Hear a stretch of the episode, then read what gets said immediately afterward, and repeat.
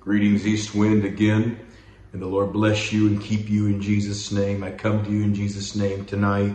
Give honor to Pastor Myers, Bishop Myers. Thank you for the opportunity to preach to the people.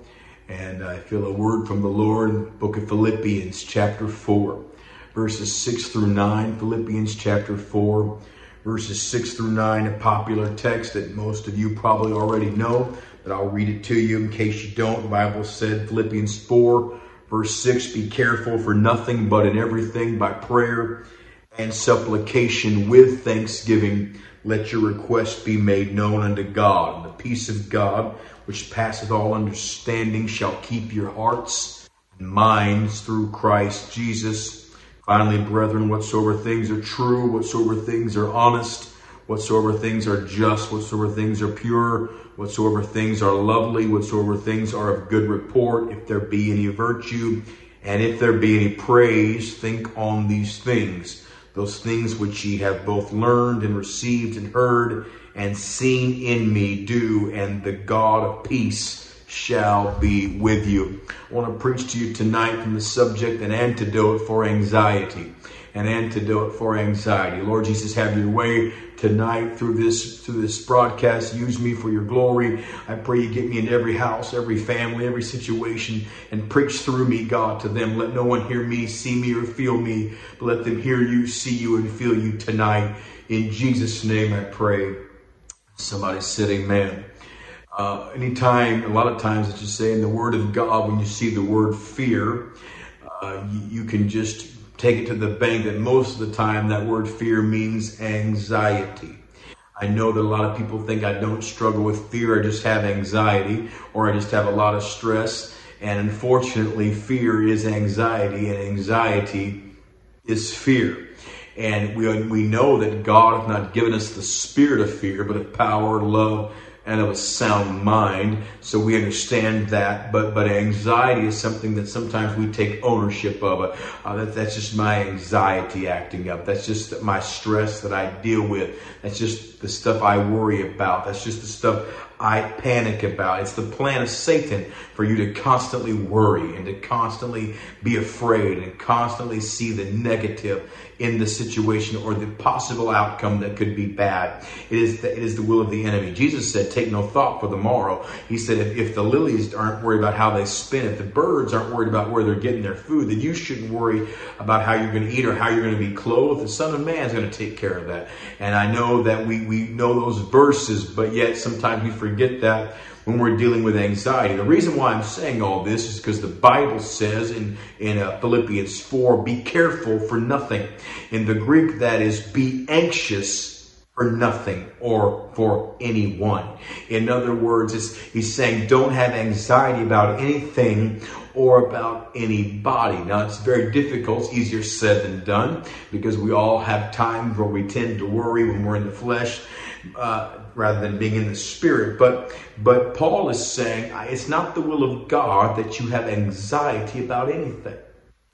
And here's how you defeat anxiety. I'm going to give you a formula uh, how to defeat anxiety, and then we're going to go into the Word and go deep and see a lot of great things tonight in Jesus' name. So, first of all, he said, but in everything by prayer. Prayer is conversing with God, you talking to God and God talking to you. So, what does that mean? You cannot defeat anxiety silently.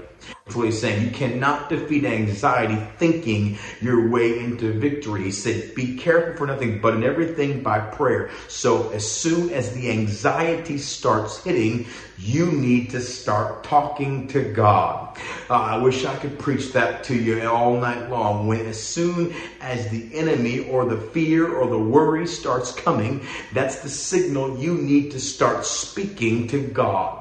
That's what he said. But in everything by prayer. Don't think you're foolish if you pray about everything. If you say, Lord, do I go left? Do I go right? Do I respond to this text? Do I ignore it? Just that's that's not crazy. That is being led by the Spirit.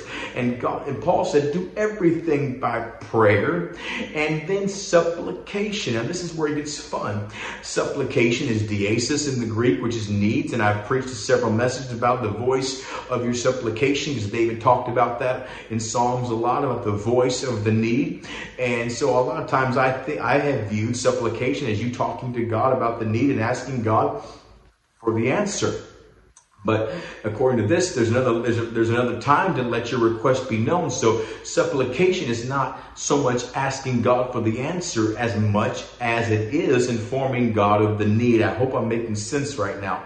So what he's saying is start by talking to God and then start talking to God about the problem. He's not saying ask God for the direction, ask God for help, ask God for the money, ask God for the peace, ask God for the breakthrough. He's saying talk to me and then talk to me about it. Tell me the severity of it. I know he knows everything, but he wants to hear from you the problem in your uh, in your view of it, how you see it. And so your supplication is you informing God what he already knows, but yet you're letting him know. It's kind of like the disciples in the storm. He, he would have passed them by had they not cried out. He saw the need, but he wanted them to give their need a voice. And so they started crying out, hey, we're in trouble. We're in danger. And so that's what he's saying here. But everything by prayer and supplication. Now, my human mind thinks, Pastor Myers, that after supplication, it's time to request because you've prayed, you talked to God. Now you're talking to God about the subject that you that you're worried about. So now it's time to ask Him, what are you going to do about it? Are you going to come through? What's the open door? What's the answer? What's the solution? What do I do?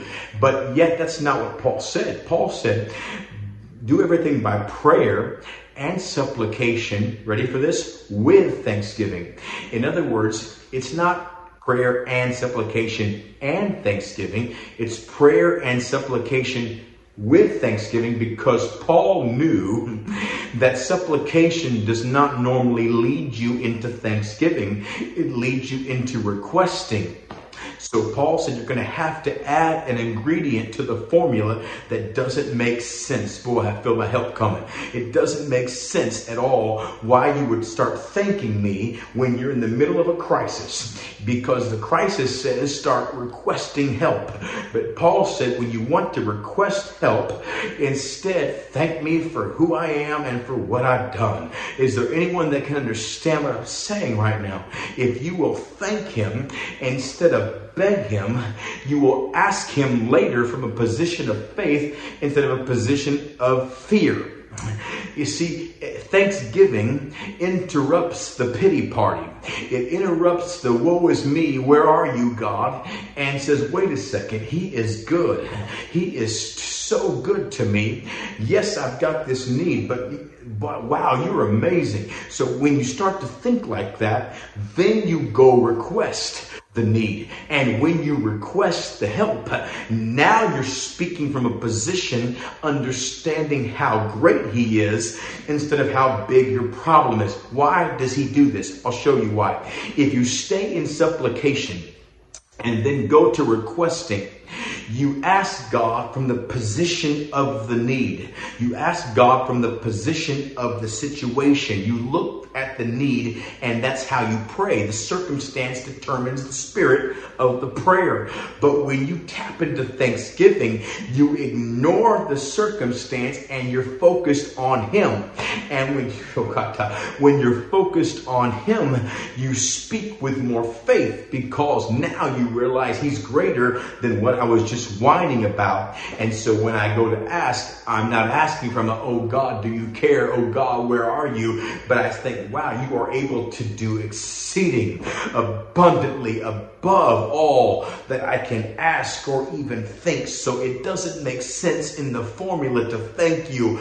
But remember, his ways are above my ways and his thoughts are above your thoughts. And so this doesn't make any sense, but I'm going to trust the process of getting the anxiety out. Somebody ought to start doing this in Jesus' name. You ought to let the devil know I'm going to talk to God. I'm going to talk to God about it. I'm going to thank God for it. And then I'm going to ask God to come into it. That's a formula right there. Before I even get to the message tonight, that's a formula that can help you. Talk to God, in prayer, talk to God about it, supplication, thank God for it, thanksgiving, request God's entrance into it, the prayer, the, the, uh, the petition. In other words, when you start this process of praying in this channel, you will tap into a dimension where you see things differently than where you had previously saw them. And the word said, and the peace of God. As soon as you tap into this type of thinking when you pray, the peace of God. In other words, immediately, whether you get the outcome that you want or not, the peace of God enters into the situation. Is there anyone that needs peace tonight? Well, let me tell you in the name of the Lord Jesus Christ that there's a plan for you to get peace. Pray and then supplicate, thank Him, and then request, and the peace of God, which passeth all understanding. You know what that means? It's it's nonsense peace. It's unexplainable. It doesn't make sense. The bills are due and there's no money in the account, but there's peace in your home. Uh, the situation's going crazy. The doctors don't know what's going on in your body, but there's peace in your spirit.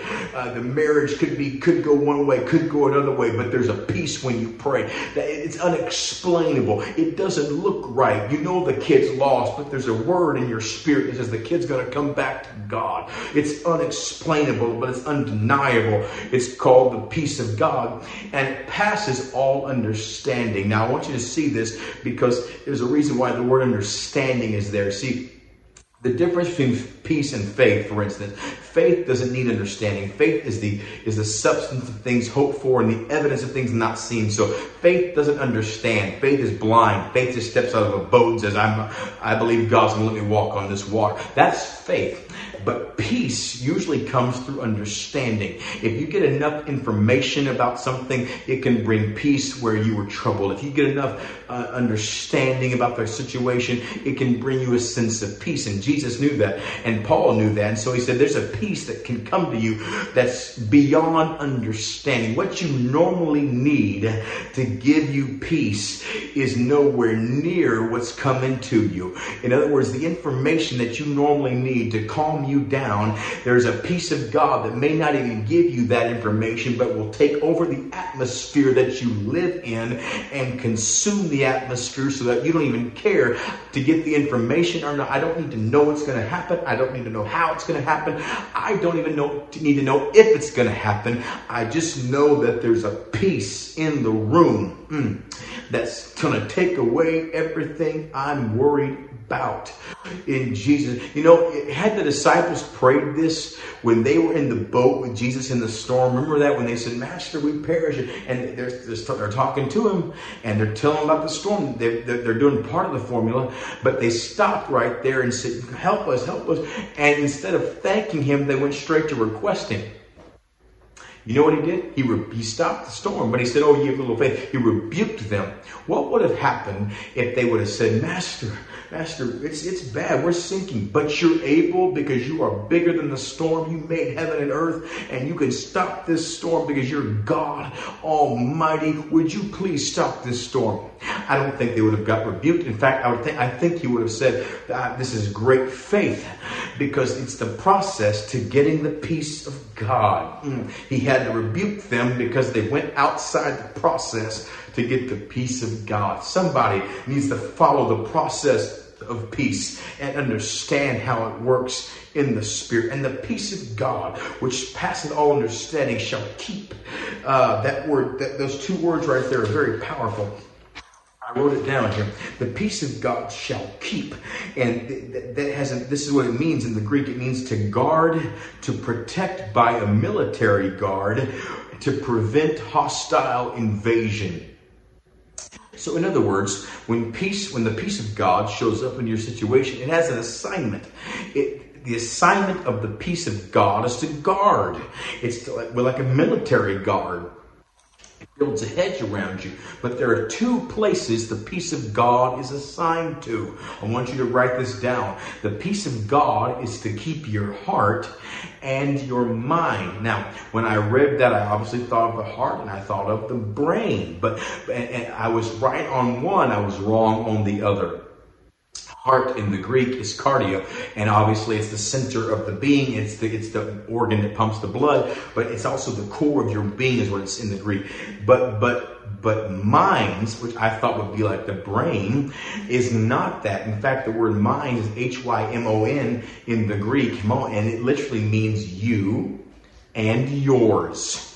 In other words, the peace of God, when it's assigned to you, it's assigned to guard the center of your being and it's assigned to guard you and yours. Anything attached to you, Kishata, anything under your roof, anything attached to your family, anything attached to your prayer life, the peace of God can get assigned to. That's why when you have peace, it will take over in your finances, it will take over in your family, your marriage, your kids, your job, your health, and you won't even worry about all this stuff because it's the peace of God and it's assigned to keep yours.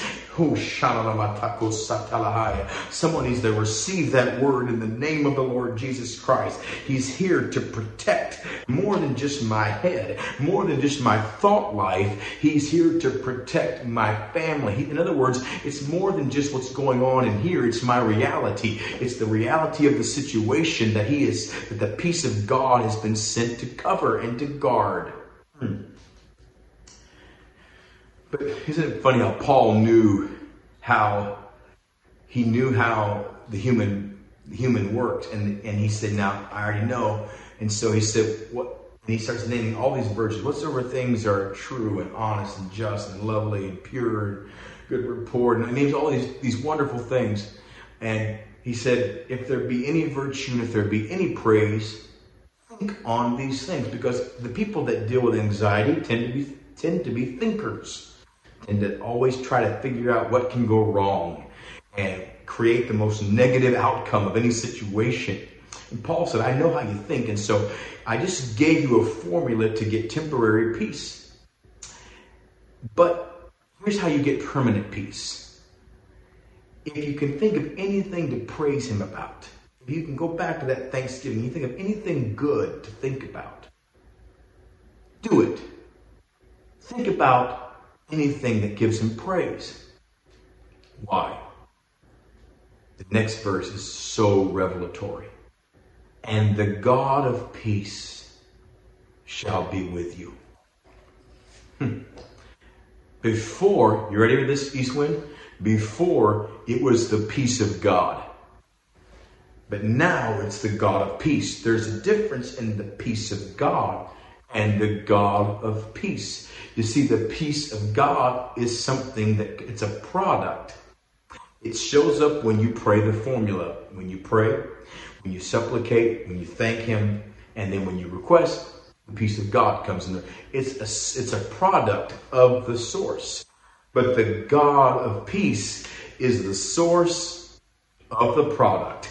And so the difference in the assignment is this the peace of God guards you, but the God of peace guides you, and the God of peace shall be with you. In other words, when you just pray to get temporary peace, it will sure enough come if you do it that way, and it will come in a moment. But if you can transform your thinking, Paul said, Be not conformed to this world, but be transformed by the renewing of your mind. You know what that word renewing is in the Greek? I'm trying to write this in the book that I'm writing. It's literally renovation.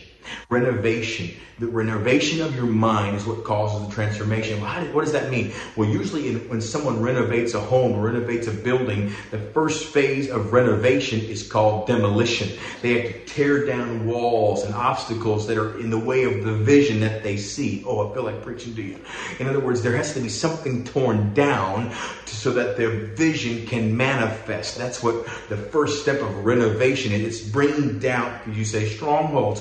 That's why Paul said to, to bring down, pulling down the strongholds and casting down every wicked thought, the imaginations, the, the things that are evil in your spirit. These are the thought like things. And he said, these are the things that are strongholds. You have to renovate or renew your mind. And so if you start to renew your mind, I'm going to think differently. If I have to write it down, think this. You will think about peace. You will think about goodness. You'll think about virtue. You'll think about things that are honest. And, and you'll think about praising God. He said, You won't have the peace of God. You'll have the God of peace. That there are people that I know that have suffered so much. It doesn't make sense when you meet them. You would never know that they've been to hell and back. You would never know that they've suffered so many things because they are not living a life uh, of that looks like what they've been through, but rather the God of peace is with them. If you met, met my mother, you would never think that she lost her mom at 19 years old and lost her brother when he was 26 and lost her sister when she was 34 and lost her dad when he was 55. My mom's mom was 47 when she died. My mom was 19. So between the age of 19 and 29, my mom lost her mom, dad, brother, sister. You would never think that a 10 year span someone could go through and they all died sudden deaths, I mean, terrible deaths. They all died shockingly and suddenly. But if you met my mother, you would never think that she went through that because there's a joy about her. I'll tell you what it is. It's the God of peace that can guide you despite what you go through. Is there anyone that needs to hear that right now? I said the God of peace will guide you despite what you go through. That's why some of you, you don't understand how you're even here. You don't even know why you raise your hand, how you can raise. You've been through so much. People would give you a pass that you should be bitter. You should be upset. You should be mad. You've gone through so much, but yet here you are, and you're raising your hands right now as I'm preaching, and your tears are rolling down your eyes, and you've suffered like no one suffered. But you know what you're feeling right now? You're feeling the God of peace in your home. There's an atmosphere where the God of peace guides it and controls it. The peace of God guards it, but the God of peace guides it. And I want to have both right now in the name of the Lord Jesus. I want to have the God of peace. A friend of mine that I mentor in Kansas City doesn't make any sense. He's he's a young guy on fire, and when you meet him, you think, man, this dude's been in church all his life. He's just the servant of servants. He's a worshiper. He's he goes to the altar and soaks the altar every time in tears. His name's Darrell. Darrell Green. You look at Darrell and think, man, this guy has always been in church. He's so hungry for God. But what you don't know is he had he's been through hell and back. No one in his family goes to church except him, and he's living for God with everything he's got, all alone, giving it all to God. Everyone has been away. Everyone's suffered and gone through terrible things in his family, but he's standing there holding on. It doesn't make any sense. You wouldn't even know it unless you, you asked him to tell him his, your, his story. And the only reason why you would even know that is because he'd have to let you into those details. And I tell you something right now, it's called the God of peace. It's called the God of peace surrounding when you don't look like what you've been through. There's been a God of peace somewhere near you.